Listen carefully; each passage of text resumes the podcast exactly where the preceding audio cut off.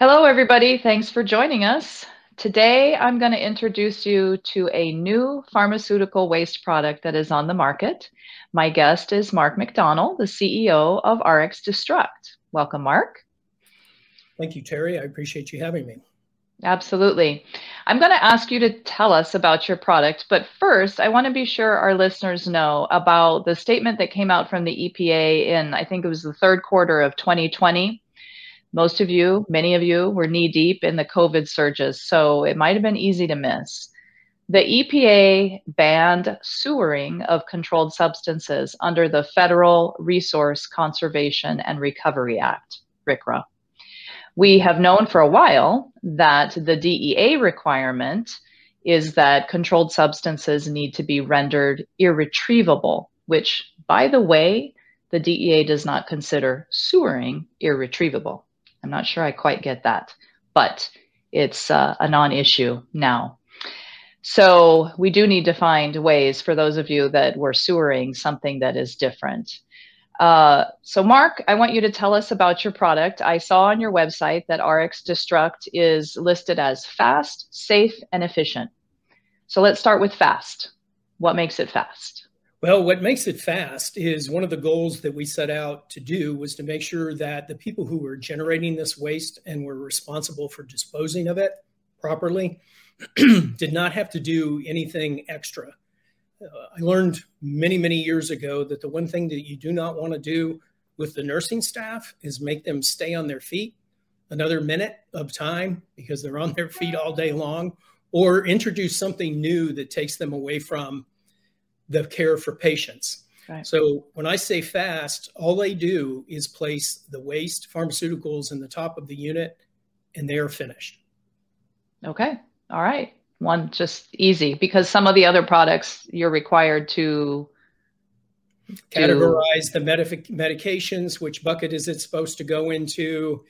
Uh, how do I place it? Uh, you know, a variety of different things that become typical logistical nightmares uh, because they have to be followed through the process of getting them out of the building, if you will. Okay. Okay. And shake, I think sometimes on some of them you're supposed to shake it right. a little bit, maybe. Yeah. Right. Worry about the gas that may be generated. If you read the label on there, they say, you know, if the bottle's bloated, don't open it up because it could spray mm. out mm. and, you know, things like that, to your point. Okay.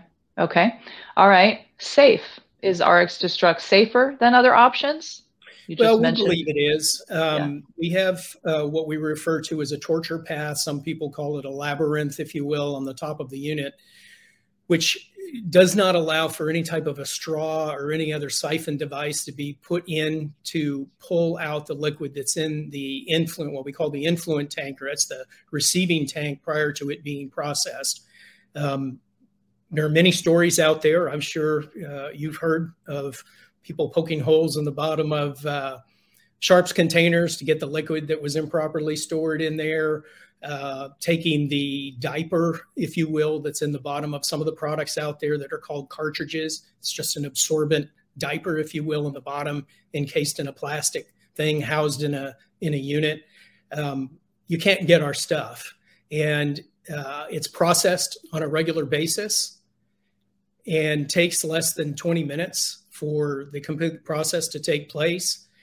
Um, we can handle uh, one liter at a time, and while that liter is being processed, more uh, effluent uh, waste, pharm- pharmaceutical waste, can be put into the top of the unit. So it it has pretty large volume it, it can handle. A good example is a labor and delivery department where they do a lot of epidurals, and they discontinue that epidural once the a patient goes into labor, and many times you're looking at uh, typically they attach a 250 milliliter bag of fentanyl. In that case, there's a lot of waste that's left over, and we've been very successful at displacing uh, the competition there because of the fact that it can't be retrieved, and secondly, it's completely uh, completely destroyed, and we can handle quite a bit of it without having to call pharmacy to trade out the the cassettes or the bottles, et cetera. Okay. All right. Great. And that brings us to the third efficient. So the efficiency is kind of dovetails into one of the questions that uh, mm-hmm. you might be asking, which is what happens to the waste. Um, it's probably appropriate at some point in time to discuss the science that's behind it. Uh, it's proven. Uh, we have had it tested in a variety of different laboratories, including one of only two DEA, EPA, and FDA certified laboratories. What does that mean, certified? These are actually laboratories that those organizations depend upon to do uh, research for them and uh, prove that whatever claim is being made is is valid.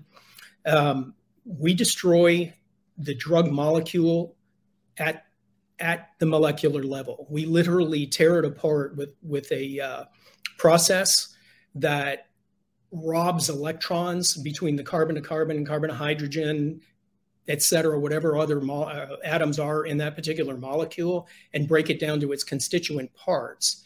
And we have papers from that uh, DEA organization, uh, as well as other independent laboratories, and a peer reviewed paper in hospital pharmacy about this uh, being a novel product out there for handling pharmaceutical waste that show that what is left over is typically in the amounts in the parts per billion that you would get taking it to a high temperature incinerator. So to finish up on that, the waste is perfectly safe to go down the sewer because what you have left is mostly carbon.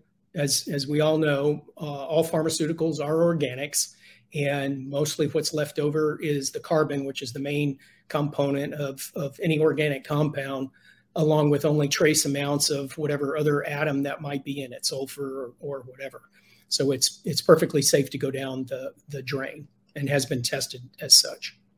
Okay. So is that the recommended when the container is full? Is that what your company recommends? Is that it's then sewered? So there's two form factors. Um, there's a mobile version where there is a container that will fill up uh, being processed. It's housed in the bottom of a unit behind a locked door.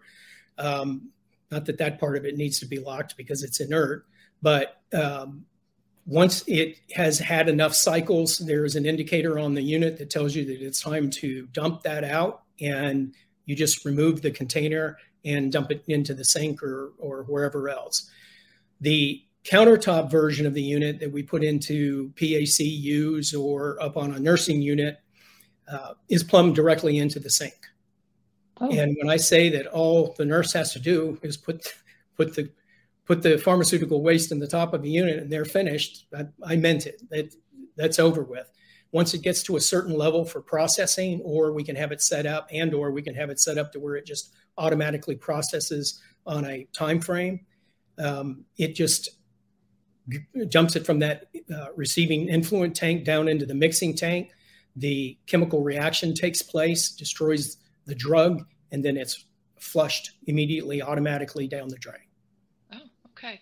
Now, to make this chemical process happen, are you adding things? Like, do does the client need to add stuff to the the tank to make it do its job, or? Very good question. So internally in the in the unit, we have two reagents. Uh, they're very common, very inexpensive, but our business model is is an all-in service. It, it includes the uh, instrument itself, as well as, as however many reagents you need to use. Those are automatically pumped in. There are level sensors inside the tank that once it gets up to a processing level or a certain amount of time has taken place and it does an auto process, those are added in the mixing tank. The reason we call it the mixing tank is uh, those are added in there, and uh, there, there's a process where uh, that occurs uh, twice to ensure that the molecules of, of pharmaceutical are completely destroyed, mixes it thoroughly to make sure the there's maximum exposure. It's a process that we developed uh, utilizing the engineers, our outside engineers, working with um, the uh, laboratory located at uh, Campbell University up in Buies Creek. Uh, Pharmacy Education and Research Center. They've got this wonderful laboratory there with a great master uh, uh, master's in uh, organic chemistry, Paul Johnson, who works there, and perfected this technique and obviously used their HPLCs and his, his mass spectrometer to prove that we are destroying these drugs at that level. Okay, so I'm still for maybe it's a silly question. Is it do we need to refill the container with something to make it do its work or is it just a whole chemical process of something that doesn't need to be refilled? About on a monthly and maybe six month or six six week basis, excuse me. Okay. Um, the reagents need to be replaced. There's a okay. LED screen on the front of the unit as well as an LED light that uh, indicates different colors, but the screen itself will indicate that the reagents need to be replaced. It's a fairly simple process. They both come in in uh, uh, 150 milliliter bags where they're fully self-contained. There's two peristaltic pumps in the unit where they are connected to the mixing tank by Luer Luer locks, and it's a process that takes about five minutes to to okay. replace. And okay. can be either done by us or uh, can be uh, turned over to somebody like in biomed or to a pharmacy tech or whoever. Got it. Okay. All right. So either the the facility can do it themselves, or you guys will provide the service to to come in and correct and do it. Okay. All right. That makes sense. Um, does this work? Pretty cool, by the way, that it just goes down the sewer automatically. That's really nice. Um, does this work with solids as well as liquids? in a limited basis. Obviously, capsules, uh, gelatins, those types of things, certainly not suppositories, as one installation tried to do, um, are not going to be are not going to be processed. Did it clog it um, up? oh yeah. How the they got it down there is, is a question in the first place, but uh, anyway. Uh, those are the stories you get obviously when you when you put these things out out, out in uh, the real world out there yes yes um, a limited number of pills uh, you know examples would be you know warfarin uh, you know stick with stick with pills that can actually be dissolved because there is water inside of the receiving tank which will allow it to uh, dissolve prior to processing up there but the system really wasn't meant to handle large uh, volumes of, of, oral solids. Um, to be able to handle all oral solids, we'd have to have another form factor where you've got something like a macerator uh, pump on there that that that grinds it up, and you know a, a, a settlement table that receives the binders and everything else that goes along with those kinds of drugs. And we're we're we're not at that stage. Our focus is on uh, liquid medications, dangerous liquid medications. Uh, and when I say dangerous, I'm talking about the ones that can be diverted out there, including propofol, which obviously is not a scheduled med, but many treat it as a scheduled medication. Mm-hmm. Mm-hmm. Sure. You mentioned warfarin specifically, which is a RCRA, right? Are some facilities using it for their controlled substance and the stuff that's supposed to go down into a RCRA so they can eliminate the the RCRA bin? Yes, they are, and okay. we have uh, RCRA and epinephrine and you know some of the other RCRA drugs out there.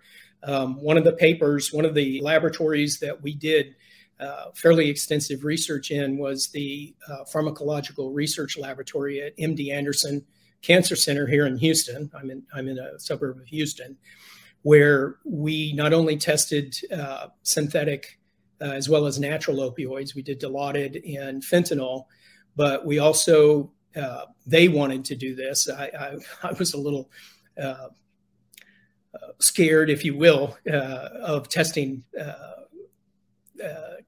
anti-neoplastics cancer treatment drugs. Mm.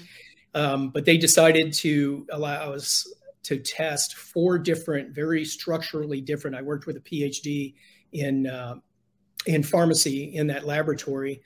Um, and we were able to, to destroy those uh, down at the same level we were everything else. As a matter of fact, he was amazed because he had serious doubts about whether or not it would it would do what we expected it to do. Um, so uh, we're we're not installed out where people are are destroying uh, cancer drugs, but we have tested things. You know, I said epinephrine, I said warfarin, mitomycin's another one uh, heavily used in uh, surgery centers, uh, uh, eye surgery, ophthalmology surgery centers, and, and that type of thing. So the short answer is yes. Yeah. So is it to the point where it's officially approved for those hazardous ones that usually you put in your yellow or your or your bulk black bin? Um, can people use that for it and be, I guess, you know, be following the regulations in terms of wasting those anti-neoplastics, or is this just something kind of in the testing phase that needs some approval? Well, there there is literature out there on the EPA about treatment in container, which is basically mm-hmm. what we are doing is okay. treating it in the container. And you know, not to get into the weeds of the EPA, but most of the RCRA, as you well know, since it was done back in 1976 and really hasn't been revisited since, which is amazing. Um, most of that is aimed towards industrial applications out there where you're not dealing with the finite amounts that healthcare does. Um, you're typically talking about, you know, gallons, hundreds of gallons, liters, whatever, uh, in industrial applications out there, where whereas here in the healthcare side of things, we're dealing with pretty discrete amounts and literally using a very, very large hammer on those discrete amounts to make mm-hmm. sure that they're completely destroyed. So, um, as far as taking this to the EPA and having them test it, we have not we have not attempted to do that. Okay. Okay. All right. Pass. Yeah, the waste, the whole waste thing is gets a little crazy with this bucket and this bucket and this bucket. Right. and there's that fast again. yeah. And I imagine that hospitals could use this for anything. I've seen a lot of chatter lately on the forums with diversion for non-controlled substances as people are just po- you know throwing it into the big waste bucket and then others are retrieving it out of there because it's still in the container. Now, of course, that's extra work to have to pull it up and then to squirt it when you can normally just literally throw the entire package in the bucket. But I suppose this could be used for those types of things as well if an institution wanted to. Correct. Um, again, the process. Uh, you know, there there are a few drugs out there. Uh, one that comes to mind is arsenic trioxide, which we would never recommend. It's already oxidized because basically what we're doing with our process is oxidizing these these uh, molecules. I mean, it's a form of kind of controlled incineration, chemical incineration, if you will. Um, and if it's already an oxidized molecule, we aren't going to be able to do anything with it. But um, you know, there's there's a, a, very very few outliers like that that are out there. But as far as most of the other pharmaceuticals go, um, that was one of the reasons why when we tested it in the MD Anderson laboratory, they picked the different the four different uh, uh, molecules because the structure was very different in in in each. Some were benzene ring uh, in their orientation with different different things about that, yeah. and some were lim- linear, like etoposide, uh, you know, a, a, chain molecule, if you will. Um, uh, obviously, with different different atoms attached, etoposide, I, I believe, has uh, potassium. Uh, uh, in it and, and, and some other that are kind of unusual uh, atoms for that type of molecule. But again, very efficient at tearing them completely apart and leaving nothing really of harm for the environment. Okay. Have you had any discussions with?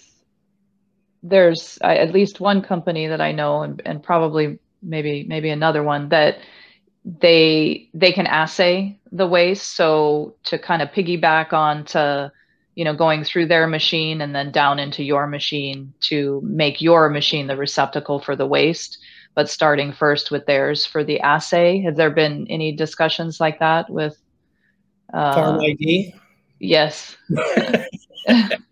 Yes i know scott uh, fairly well and uh, both he and i uh, have had conversations on and off during this wonderful pandemic, which is just a uh, a real joy to try and get a company off the ground when you can't. Yes, even, yeah, not very good timing. so um, it's my understanding. As a matter of fact, I probably owe him a, a, a call to see how it's going. I'm glad that, I could remind you. yeah, he's. Uh, I think he's having a uh, uh, an introduction. He partnered with uh, BD, I believe, and uh, they've just added it to the product line. I think the first of the year or whatever. And I'm I'm, I'm kind of excited to find out uh, what kind of of, uh, uh, reception he's getting out there and, and, traction. But to your point, one of the reasons why uh, we got together in the first place was we were at an ASHP out in Orange County and at Anaheim, and uh, he came by and he saw what we were doing, and he immediately recognized the fact that yeah, I identified this drug and the amount and the waste and everything, but it's still active after I drop it down either onto a diaper or into some charcoal or whatever. Um, which, by the way, a lot of that stuff ends up in our landfill. You know, and the overburden pressure allows that to be able to leak out into the environment. So there's a, a huge environmental impact out there. But, you know, the unfortunate thing about a lot of healthcare right now is, um, you know, they have to look at cost bottom line first and foremost, and those kinds of things kind of get pushed pushed to the side. But it's a real problem because it's cumulative. But mm-hmm. anyway, that's how I knew about PharmID. Mm-hmm. Okay, all right. Um, speaking of cost, is your is this a product that um, will save? I mean, it saves labor. You don't, you don't have to do the pickup cost and the um, that type of thing. Does it also save um, costs? Is it is it going to be less expensive than than some of those other products out there in the market? Is that your goal as well too, or is it just to the focus on the irretrievable and the efficiency of that? No, it's a it's a great question. Um, it's it's definitely cost effective in larger volumes, er, larger volume areas. As an example, PACUs, um, whether they're whether they're disposing of uh, the opioids, only opioids in it, or they're also in surgery centers, in some cases in hospitals. They're also bringing the leftover propofol that's being used in procedures and having it processed through there. When you're talking about these kinds of volumes, um, I won't say a specific company, but uh, I know that on GPO contract, each cassette's somewhere in the range of just under $60 and uh, probably holds about as much as one of our process cycles does. So you can get an idea that we're going to be far more efficient if they're going through those types of cassettes, you know, once a week, you know, twice a week or, or whatever. Sure. Um, you know, if they have a giant jug there that they just keep pouring this stuff into, which I, you know, personally think is really bad practice, and hopefully Joint Commission would would, would agree with that. Um, it's marginal, um, so it, it, it's really it's really based upon um, you know what the organization is attempting to accomplish, um, as well as the high the high volume areas.